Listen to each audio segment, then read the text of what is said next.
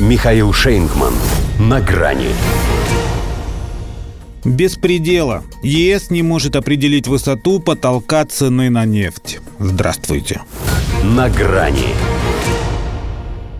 Заткнув уши, чтобы не отвлекаться на предупреждение России о том, что она перестанет поставлять нефть странам, которые попытаются ввести ограничения на ее стоимость, Евросоюз, похоже, совсем перестал слышать и голос разума.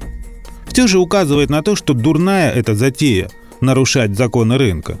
Но они, как говорят в таких случаях с упорством, достойным лучшего применения, продолжают пробивать дно, лишь по высокомерной глупости своей называя эти потуги установлением потолка.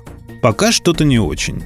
До 5 декабря, дня, который они объявили началом самопоразглашенного нефтяного демпинга, осталось меньше двух недель, а тарифные параметры так и не определены. По данным западных СМИ, речь может идти о 65-70 долларах за баррель. Но переговоры между странами Европейского Союза о том, где установить предлагаемый «большой семеркой» предельный уровень цен на российскую нефть, зашли в тупик в среду вечером – ссылается агентство Bloomberg на своего осведомителя в Брюсселе. Потому что одно слово – солидарность. Другое – отдыхает. Ряду государств с развитым танкерным судоходством, среди которых Греция и Мальта, хотелось бы подороже. А Польша, например, и кто бы сомневался, Прибалтика, против.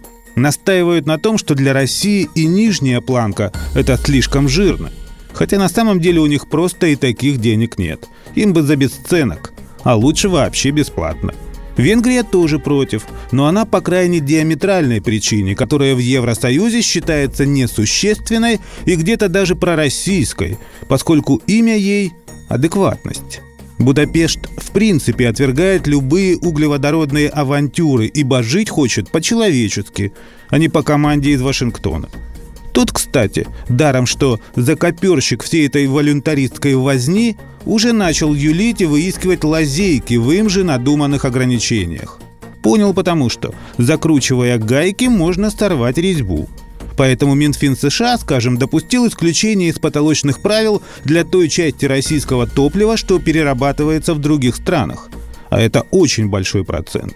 К тому же Соединенные Штаты готовы пересматривать цены раз в полгода или даже в квартал что, конечно, тоже не имеет ничего общего с азами экономики, но, по крайней мере, свидетельствует о том, что они все-таки соображают, во что вляпываются. Об их европейских прислужниках такого не скажешь. Те идут на убой, что бараны за козлом. Поэтому где им знать, что пытаясь установить потолок цены, они лишь могут сделать его сталинским. Им бы хоть строителя в консультанты позвать, коль на экономику решили забить он бы объяснил, что любые манипуляции с верхним перекрытием в уже выстроенном сооружении чреваты разрушением всего здания. Впрочем, кому это говорить? Они же потому и уши заткнули, чтобы на голос разума не отвлекаться. До свидания. На грани с Михаилом Шейнгманом.